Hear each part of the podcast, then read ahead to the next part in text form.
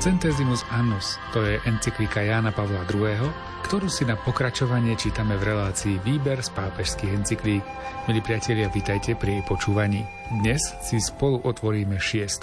a poslednú kapitolu dokumentu, ktorý má názov Človek je cestou cirkvi. Ako o chvíľu budeme počuť, cirkev nesmie opustiť človeka. A prvá cesta, po ktorej musí ísť cirkev pri plnení svojho poslania, je človek. Text encykliky načítal Miroslav Kolbašský. Komentáre sú v réžii duchovného otca Antona Fabiána a na relácii spolupracujú aj majster zvuku Jaroslav Fabián a Martin Ďurčo.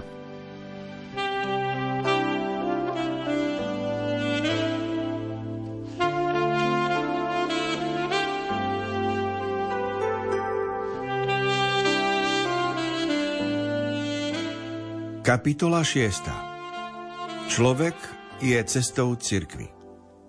Leo XIII. Pri pohľade na biedu proletariátu povedal: S dôverou a plným právom sa púšťame do tejto problematiky, keďže považovali by sme za zanedbanie svojho úradu, keby sme mlčali. Cirkev počas posledných 100 rokov častejšie vyjadrovala svoje stanovisko, keď zblízka sledovala postupný vývoj sociálnej otázky.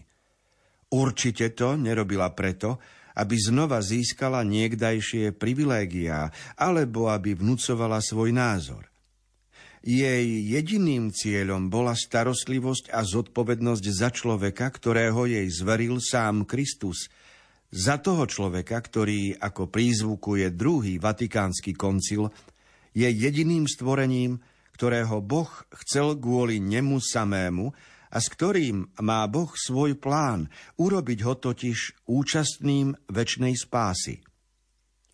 Nejde o abstraktného človeka, ale o skutočného, konkrétneho a historického človeka. Ide o každého jednotlivého človeka, pretože každý je zahrnutý do tajomstva vykúpenia a s každým sa Kristus skrze toto tajomstvo navždy spojil. Z toho vyplýva, že cirkev nesmie opustiť človeka a že prvá cesta, po ktorej musí ísť cirkev pri plnení svojho poslania, je človek.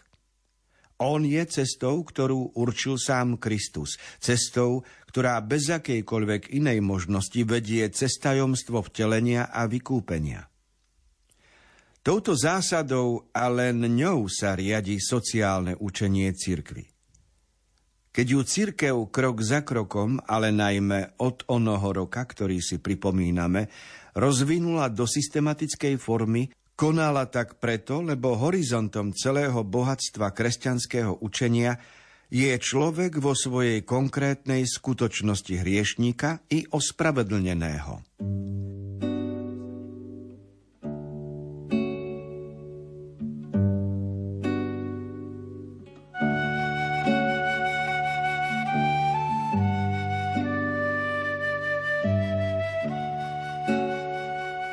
V 6. kapitole encykliky Centesimus annus píše Ján Pavol II.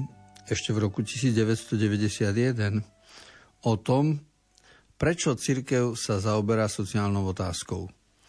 Totiž dnešné argumenty ľudí sú, čo je cirkvi do sociálnych vecí. Nech rieši zakristiu, nech rieši modlitby, preklady písma, ale čo má cirkev sa vyjadrovať k eutanázii, k interrupcii, bioetickým otázkam. Veď o tých témach vôbec v Biblii nie je nejaká reč. Čo sa má cirkev vyjadrovať k ľudskej práci, k zamestnanosti, alebo k téme šikanovania, alebo týrania v rodine a tak ďalej.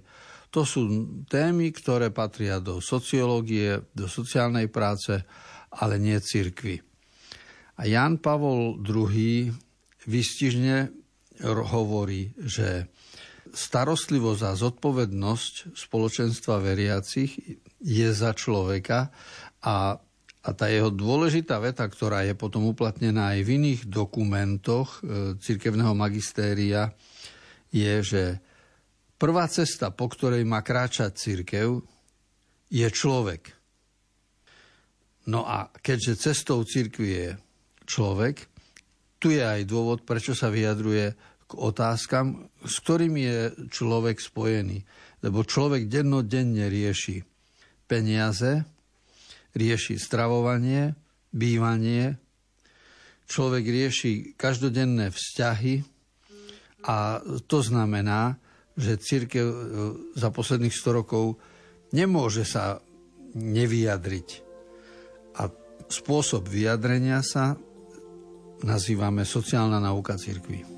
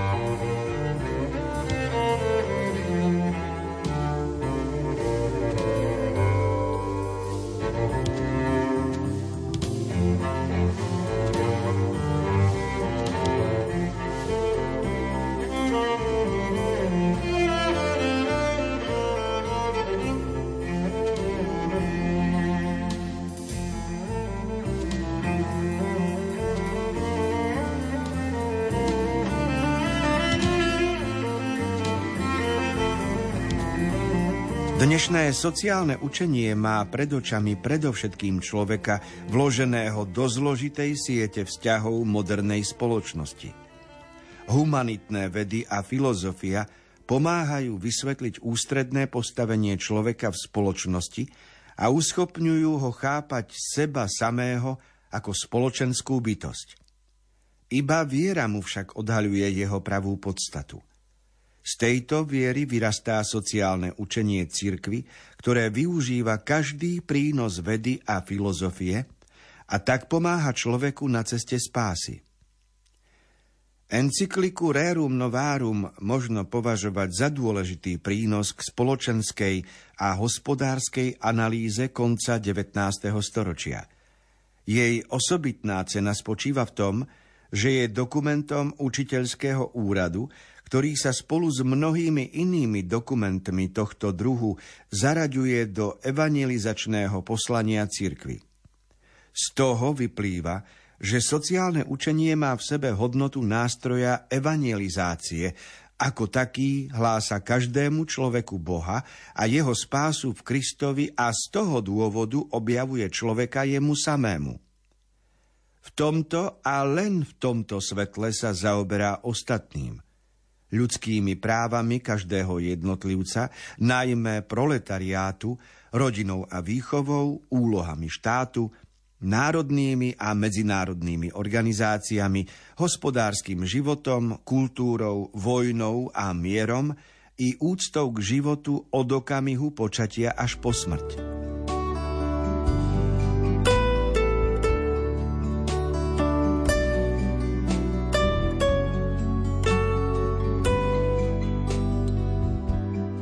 V minulosti a v stredoveku to bolo dosť jasné, aké je postavenie teológie a ostatných vied. Potom už od čias osvietenstva sa karta trošku obrátila. Teológia sa dostala do úzadia, lebo do popredia sa dostali prírodné vedy, výskum, pokrok. No a sme svedkami takých premien v našom storočí, že naozaj fyzika, matematika, informačné technológie, všetky medicína, všetky prírodné vedy majú čestné miesto vo vývoji, kdežto mnohé teologické disciplíny sú na okraji záujmu. A pápež hovorí o tom, že áno, humanitné vedy a filozofia pomáhajú, ale iba viera odhaľuje človeku jeho pravú podstatu. To znamená, že preto je dôležitá teológia, lebo odpovedá na otázky. Kam smeruje človek, či to má nejaký cieľ, odkiaľ pochádza a aký je zmysel celého diania. A tento význam a zmysel ľudského bytia, ten nedokážu vysvetliť žiadne iné disciplíny. No a z tohto potom vyplýva aj odpoveď na otázku, prečo sa cirkev mieša do sociálnych záležitostí človeka. Pápež Ján Pavol II to vidí ako otázku evangelizácie, teda úlohou evangelizácie je šíriť dobro, šíriť radostnú správu o tom, ako nás Boh miluje. A Ján Pavol II používa pekný výraz, že vlastne sociálna náuka a teológia objavuje človeka jemu samému, teda odkrýva človeka človeku samému. Čiže náboženstvu nejde o to, aby odkryl človeka pred Bohom.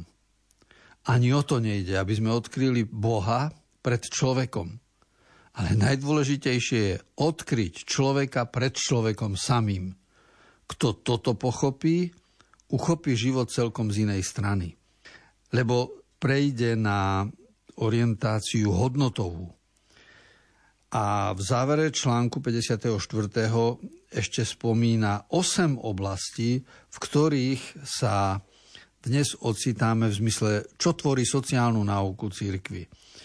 Tak prvá téma je ľudské práva, najmä zamestnaných. Druhá téma rodina a výchova. Tretia téma úlohy štátu. Štvrtá národné a medzinárodné organizácie. Piatá téma hospodársky život, práca. Šiesta kultúra. Siedma vojna a mier. A osma téma úcta k životu od počatia až po smrť.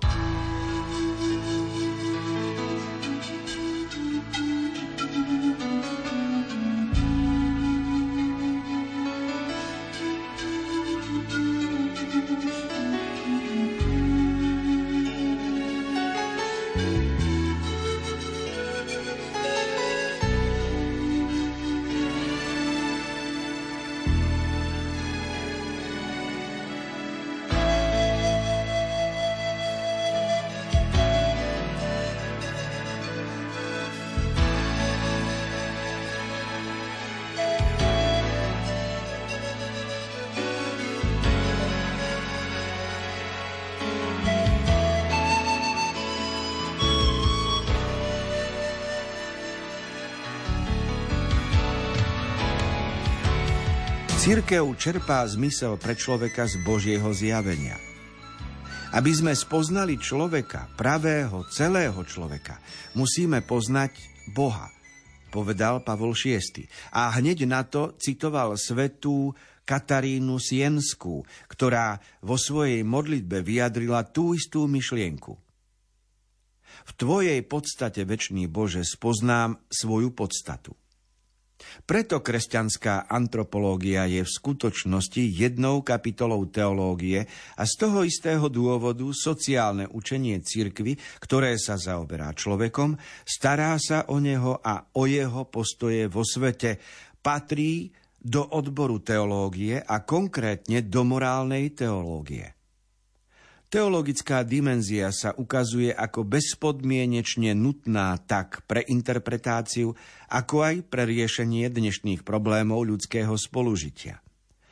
Platí to, čo treba zdôrazniť, v konfrontácii s ateistickým riešením, ktoré oberá človeka o jeden jeho hlavný rozmer, a to duchovný, ako aj v konfrontácii s liberálnymi a konzumistickými riešeniami, ktoré pod rôznymi zámienkami hľadia človeka presvedčiť o jeho nezávislosti od akéhokoľvek zákona i od Boha a uzatvárajú ho do egoizmu na škodu jeho samého i druhých. Keď cirkev hlása človeku Božiu spásu, keď mu skrze sviatosti ponúka a sprostredkúva Boží život, keď prikázaniami orientuje jeho život na lásku k Bohu a k blížnemu, pomáha obohacovať dôstojnosť človeka. Lenže ako sa nemôže vzdať svojho náboženského a transcendentného poslania v prospech človeka, tak si je vedomá, že jej pôsobenie dnes naráža na osobitné ťažkosti a prekážky.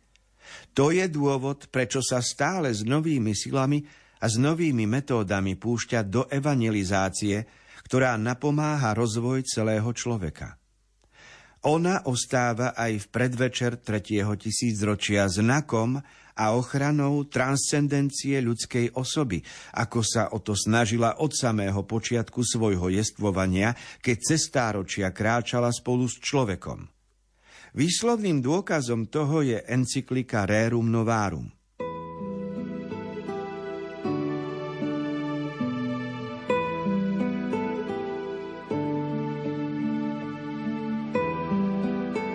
Pri téme o sociálnej náuke cirkvi za ostatných 100 rokov sa hľadalo aj umiestnenie v rámci teologických disciplín, kam patrí, kam to zaradiť, či máme biblické vedy, máme historické vedy, máme pastorálnu teológiu a nakoniec v morálnej teológii je časť, oblasť, kam patrí aj sociálna náuka cirkvi.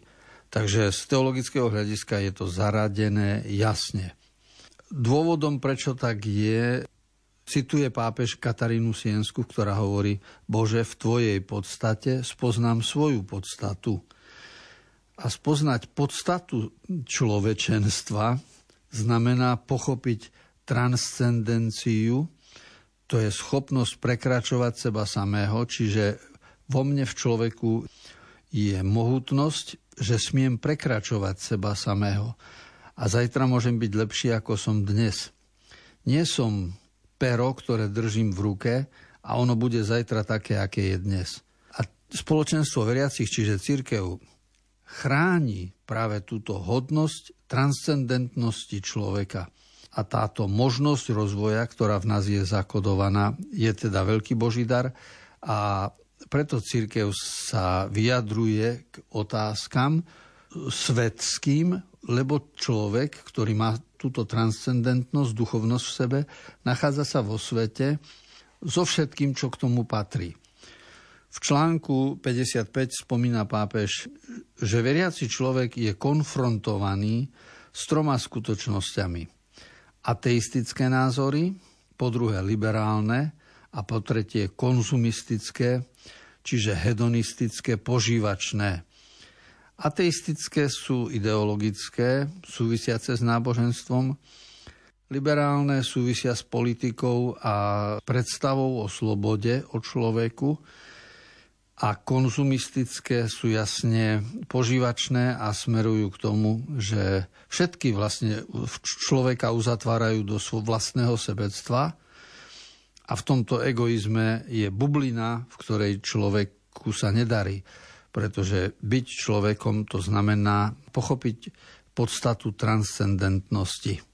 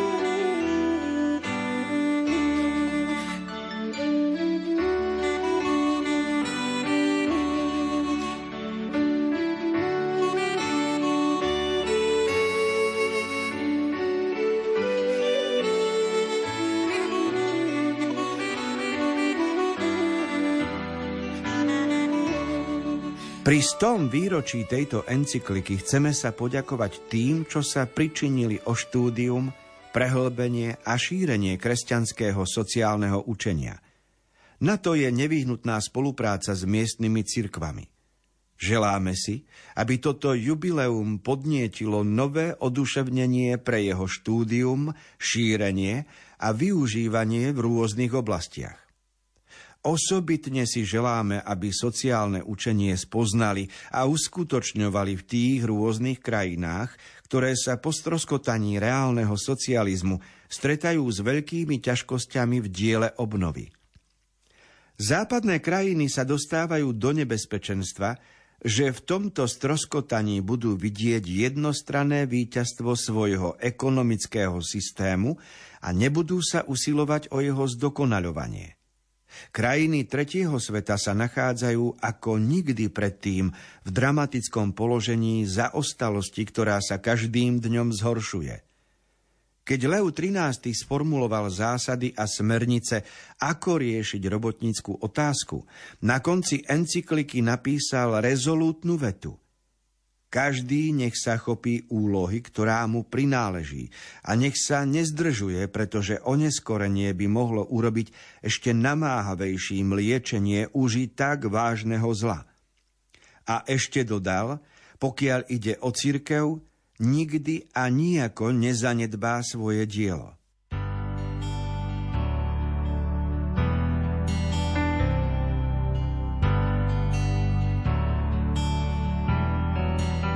Encyklika, ktorú čítame, hodnotí 100 rokov od prvej, čiže Ján Pavol II sa vyjadruje k tým témam, ktoré v minulom storočí tvorili doménu v spoločenskej diskusii. A pápež sa vyjadril, že želáme si, aby toto jubileum podnietilo nové oduševnenie, čiže je želanie pápeža, aby sme sa sociálnymi otázkami zaoberali. A aj my touto reláciou v Rádiu Lumen už niekoľko rokov plníme želanie svätého Otca.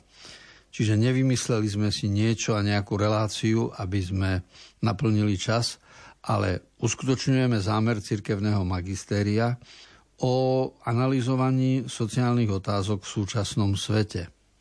A medzi postrehy, ktoré pápež uvádza ešte v roku 1991, je aj to, ako západné krajiny na základe kapitalizmu a ekonomického systému snívali o svojej dokonalosti a ako krajiny tretieho sveta sa nachádzali v položení zaostalosti. No a my po 30 rokoch môžeme povedať, že ten prvý nápad, ktorý povedal Ján Pavol II, sa ešte posunul ďalej, lebo aj kapitalizmus ako spoločenský systém ukázal svoje limity a diery. A teda sú nové veci za posledných 30 rokov, najmä migrácia, s ktorou sa nepočítalo tak, ako ju treba riešiť dnes. Takže je náležité, ak si pripomíname ešte spred 100 rokov Leva XIII. a jeho výzvu, nech každý sa nezdržuje, ale robí to, čo v spoločenstve veriacich robiť má. A je jasné, že spoločenstvo veriacich nezanedba svoje dielo preto, lebo to spoločenstvo vedie Duch Svätý. A Duch Boží bude stále vnúkať to, čo treba robiť. A toto je cirkevné spoločenstvo. Druhá vec, cirkevné spoločenstvo ako inštitúcia, čiže keď sa na to dívame zvonku a vidíme fasádu alebo vidíme obal, lenže tu sa vyjadruje pápež k jadru.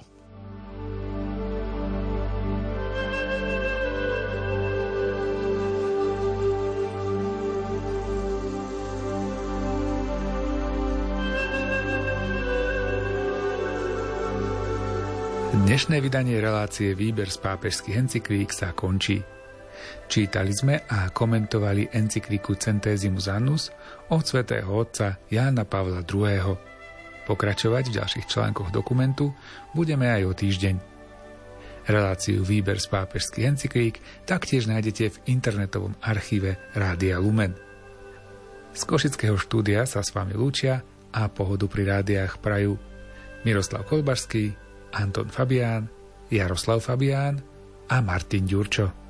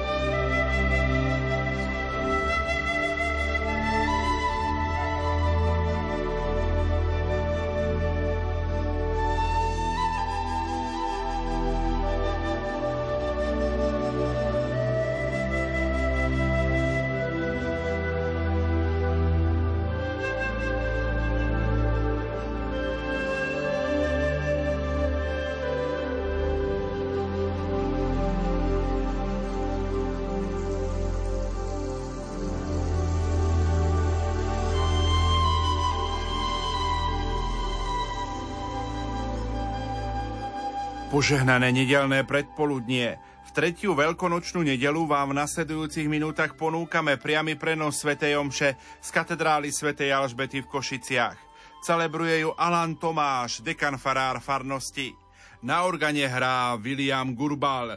Pri svätej omši sa budú spievať piesne z jednotného katolíckeho spevníka čísla 202, 211 a 312.